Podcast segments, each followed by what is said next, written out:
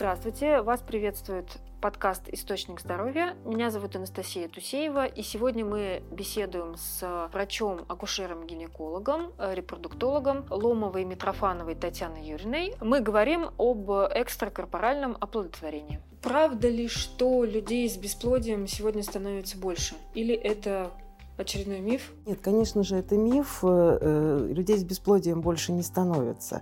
Просто повысилось качество диагностики, соответственно, выявляется бесплодие уже быстрее. Не после того, как пациенты прошли уже длинный путь лечения, многократные операции. И у репродуктолога намного раньше оказывается пациент, чем это было какое-то время назад. Вообще диагноз бесплодия ставится через год от регулярной половой жизни, без контрацепции. Это для женщин до тридцати пяти лет. Старше тридцати пяти лет такой диагноз ставится уже через шесть месяцев. А как было раньше? Людей с бесплодием просто отправляли, что называется, в освояси? Ну, кого-то отправляли, да, в освояси, кого-то многократно лечили, проводили неоднократные операции по восстановлению проходимости э, маточных труб. Они проходили действительно достаточно долгий путь э, и зачастую оказывались у нас уже, ну, в общем-то, достаточно поздно. И по возрастным критериям достаточно поздно. Сейчас э, совершенно замечательно, что это все быстрее происходит, и, соответственно, мы можем оказать более качественную помощь нашим пациентам. Часто мы слышим такую волшебную цифру – тридцать пять лет, возраст женщины, когда, что называется, еще не все потеряно, но стоит поторопиться. Да-да-да, это действительно так. Почему с точки зрения медицины это так? Что на это влияет? Это действительно так, потому что существуют определенные биологические периоды женщины. Период полового созревания, активно-репродуктивный период – это примерно там, с двадцати до тридцати пяти.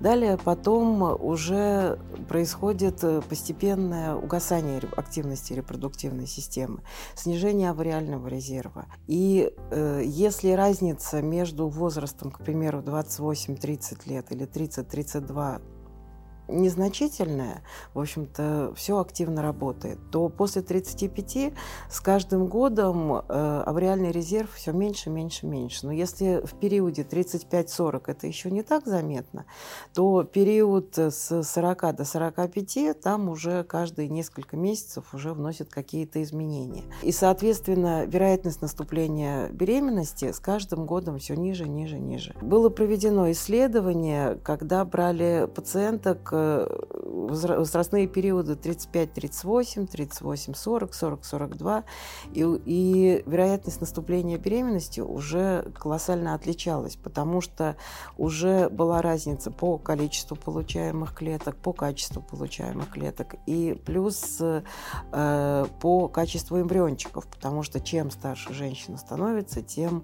э, выше вероятность уже каких-то отклонений в развитии эмбриончиков. Поэтому действительно тридцать пять лет, с одной стороны, это достаточно условно выбрана эта грань, да, тридцать пять лет, но это то, что, в общем-то, научно доказано. После этого уже организм женский потихонечку переходит немножечко в другую стадию работы для поддержания женского организма, а уже после сорока уже не столько для выполнения репродуктивной функции, сколько просто уже для сохранения женского здоровья, потому что от выработки гормонов зависит женское здоровье, красота, и пока она менструирует, соответственно, она себя и хорошо чувствует, и хорошо выглядит. Но причиной бесплодия может быть не только возраст. Сегодня часто и к нам приходят пациенты в достаточно молодом возрасте, в частности девушки, у которых есть определенные проблемы. Ну, конечно, не только возраст. К репродуктологам обращаются пациентки самого разного возраста. Это и двадцать лет, и двадцать пять, и тридцать. Факторами, влияющими на наступление беременности, точнее, на ее отсутствие, могут быть как врожденные, так и приобретенные. Это э, может быть маточный фактор, который может быть тоже как врожденный, какие-либо аномалии развития матки, точнее, полового аппарата, а также и приобретенный. То есть это могут быть и последствия прерывания беременности, абортов, и последствия перенесенных воспалительных процессов, может быть, с формированием спаек внутри матки, это называется синехия, когда проблемы с нарастанием эндометрия, гипопластичной эндометрии, либо наоборот, слишком активное нарастание эндометрия, гиперплазия, полипы. Любая патология полости матки, она э, приводит к, либо к снижению вероятности наступления беременности, либо к бесплодию. Потому что для того, чтобы беременность наступила, надо, чтобы был эмбриончик, и надо, чтобы был хороший качественный эндометрий. Трубный фактор. Опять-таки, трубный фактор может быть врожденный в связи с аномалиями э, развития полового аппарата, э, либо приобретенный. Чаще всего это после перенесенных воспалительных процессов, когда трубы становятся либо непроходимы, либо они превращаются в гидросальпинкс. Это тоже непроходимо, это как такие мешочатые образования, которые требуют хирургического удаления. Либо после перенесенных внематочных беременностей, при которых трубу удаляют. Для того, чтобы сперматозоид встретился с яйцеклеткой, им нужна, им нужен путь. Им нужна, нужна труба. Если труба отсутствует, либо непроходима, то просто они встретиться не могут, и, соответственно, эмбриончик не может сформироваться, и беременность не может наступить. А в обход трубы идем мы, репродуктологи. В обход трубы мы идем, когда мы делаем ЭКО. Мы как раз зачастую выполняем функцию именно тех самых маточных труб.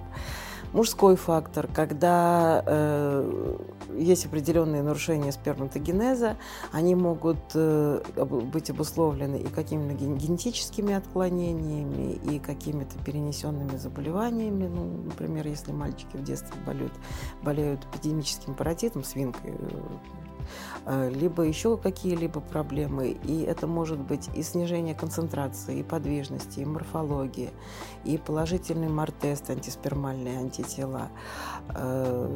Самые различные могут быть отклонения, то есть когда сперматозоиды либо не могут достичь дойти до яйцеклетки, либо они не могут ее оплодотворить. В последнее время достаточно часто еще берут анализ на фрагментацию ДНК. Это когда сперматозоиды морфологически нормальные, морфологически нормальные, но в них есть определенные дефекты, и тоже эмбриончик нормального качества не может получиться. К сожалению, есть еще такая... скажем так, раздел, не раздел, а название неуточненное, когда пациенты обследованы со всех сторон, но, к сожалению, вот явную причину того, что беременность не наступает, мы не можем определить. В отдельных случаях, да, существует еще такой. Есть еще множество других факторов, но это наиболее частые, которые перечислены. Эндокринные еще не сказала, это отсутствие овуляции, то есть когда и трубы проходимы, и показатели спермограммы нормальные, но у женщины нет овуляции. Это достаточно часто бывает при синдроме поликистозных яичников, при каких-либо гормональных отклонениях. В этом случае наша задача добиться овуляции. Это не всегда ЭКО, это может быть и стимуляция овуляции, и инсеминация, разные совершенно варианты. Тут уже врач индивидуально подходит, индивидуально подбирает, потому что существует Существует еще иногда и сумма факторов. Не изолирован. У одной пациентки отсутствие овуляции, у другой непроходимые трубы, а у, у третьей пары только сниженные показатели сперматогенеза. Зачастую бывает смешанного генеза, да, и мужской, и женский. И тогда уже мы принимаем решение, какая именно из методик лечения нам наиболее подходит. Вы упомянули уже некоторые анализы, которые помогают выявить бесплодие. Есть ли еще какие-то, какой-то, может быть, перечень анализов, на которые вы направляете? Или это все-таки больше индивидуальная история, когда мы смотрим пациента и уже исходя из его индивидуальных особенностей назначаем ему эту диагностику? Конечно, перечень существует, обследование партнеров перед программа ЭКО, и при обследовании для установления причины бесплодия регламентируется приказом Минздрава Российской Федерации номер восемьсот три эн и клиническими рекомендациями. Все достаточно четко перечислено. Это полный список, который наши пациенты должны пройти. Все они это должны сдать перед тем, как вступить в программу ЭКО.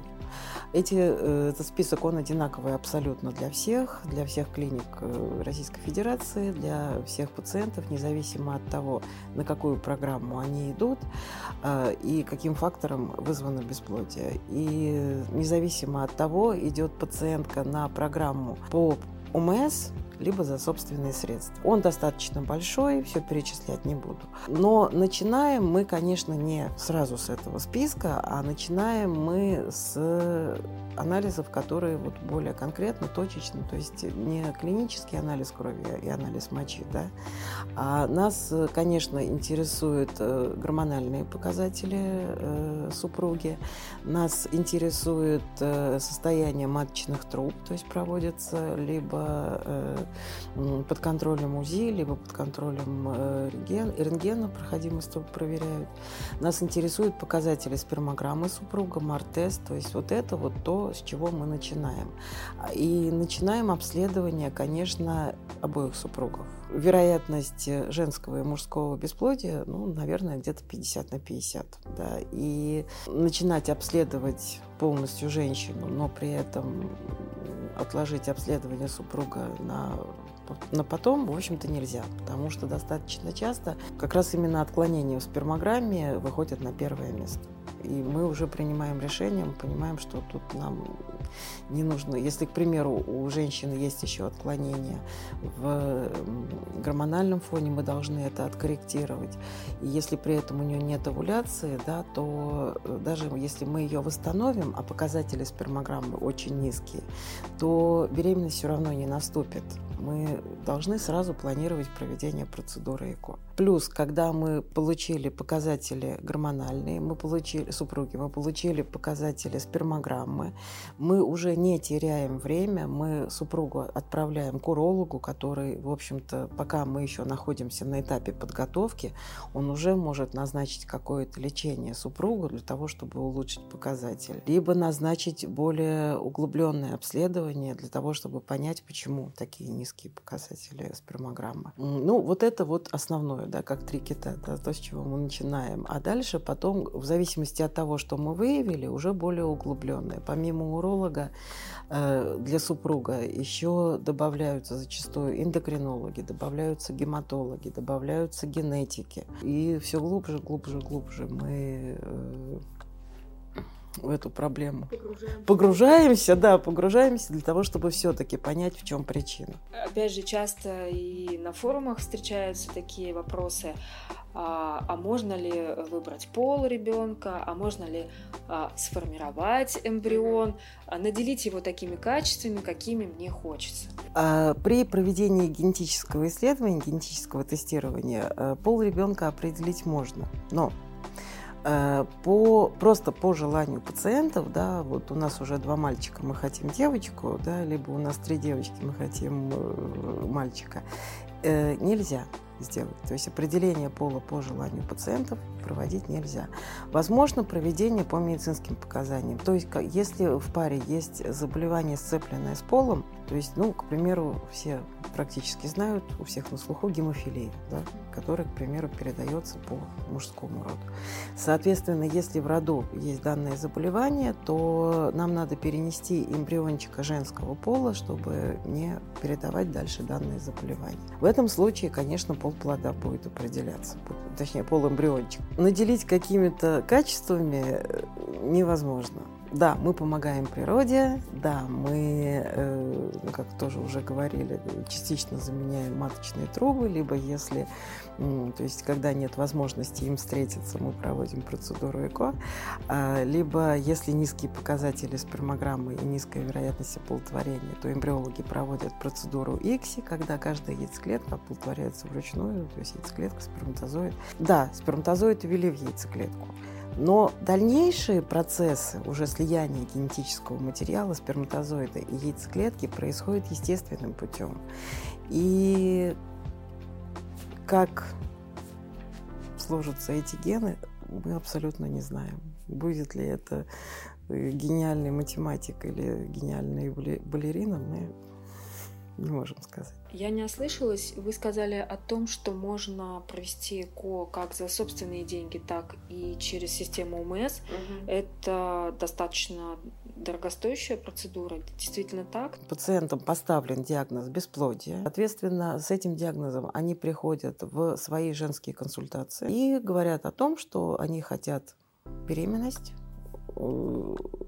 они хотят провести процедуру по программе О М С. Для этого им нужно сдать все анализы, то есть пройти обследование в соответствии с восемьсот третьим приказом. Когда анализы все собраны, они сдаются, ну, в зависимости от того, где пациентка находится. Если это Санкт-Петербург, то она приносит эти анализы в свою женскую консультацию по месту регистрации. Если это Ленобласть, то она приносит все эти анализы на комиссию в областную больницу. Если это иногородние пациенты, а пациенты могут приехать и к нам в Санкт-Петербург абсолютно из любой точки России, откуда, откуда хочет она может приехать. Там везде немножечко разные правила в соответствии с правилами того места, где она находится. Да, она приходит там, или территориальный фонд, или она получает... Эти все анализы сдаются на комиссию, комиссия рассматривает их. В общем-то, ничего страшного в этой комиссии нет, они просто просматривают анализы, оценивают, что да, действительно есть бесплодие, и э, выдает пациентке направление. Э, в направлении указано, что э, ей рекомендовано проведение лечения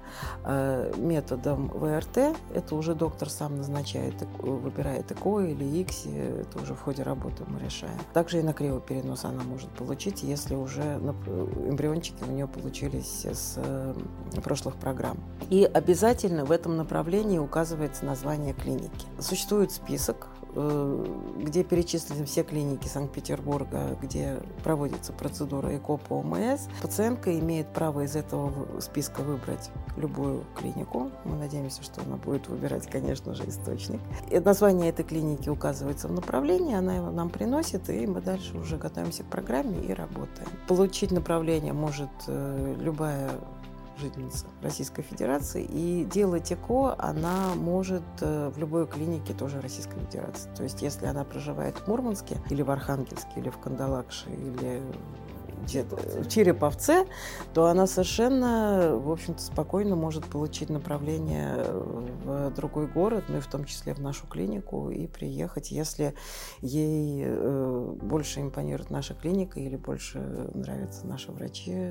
Что вы посоветуете паре при выборе клиники, может быть, при выборе врача, на что обратить внимание? В плане выбора врача, то, ну, наверное, в общем-то, наверное, на опыт надо ориентироваться, да, сколько лет врач работает. Оценить эффективность пациенту, конечно, очень сложно, да, ну и, в общем-то, у любого врача эффективность бывает разная, потому что и пациенты разные, да. Для того, чтобы все-таки понять, твой это врач или не твой это врач, наверное, все-таки нужно прийти на первичный прием. Познакомиться с врачом, пообщаться, предоставить ему все документы и, соответственно, уже составить впечатление о враче не только заочно, там, по отзывам или еще по каким-то там статьям, еще по какой-то информации, а именно лично пообщаться. Если в плане клиники существуют дни открытых дверей, они проводятся достаточно часто. На дне открытых дверей пациентов знакомят и со всеми врачами, и рассказывают о возможности клиники, и о технической возможности клиники, об оснащении. И экскурсию проводят по клинике, и опять-таки тоже вы можете пообщаться с врачами. Поэтому, в общем-то, наверное, первичный прием врача и день открытых дверей – это то, что поможет вам сделать правильный выбор. десятого августа две тысячи двадцать второго года в клинике «Источник» состоится День открытых дверей. Мы будем рады всем, кто придет в нашу клинику, ознакомиться с отделением В Р Т, познакомиться с врачами и эмбриологами, которые помогут вам стать родителями. Спасибо большое за ответы. Сегодня мы беседовали с врачом-акушером-гинекологом-репродуктологом клиники «Источник» Ломовой-Митрофановой Татьяной Юрьевной.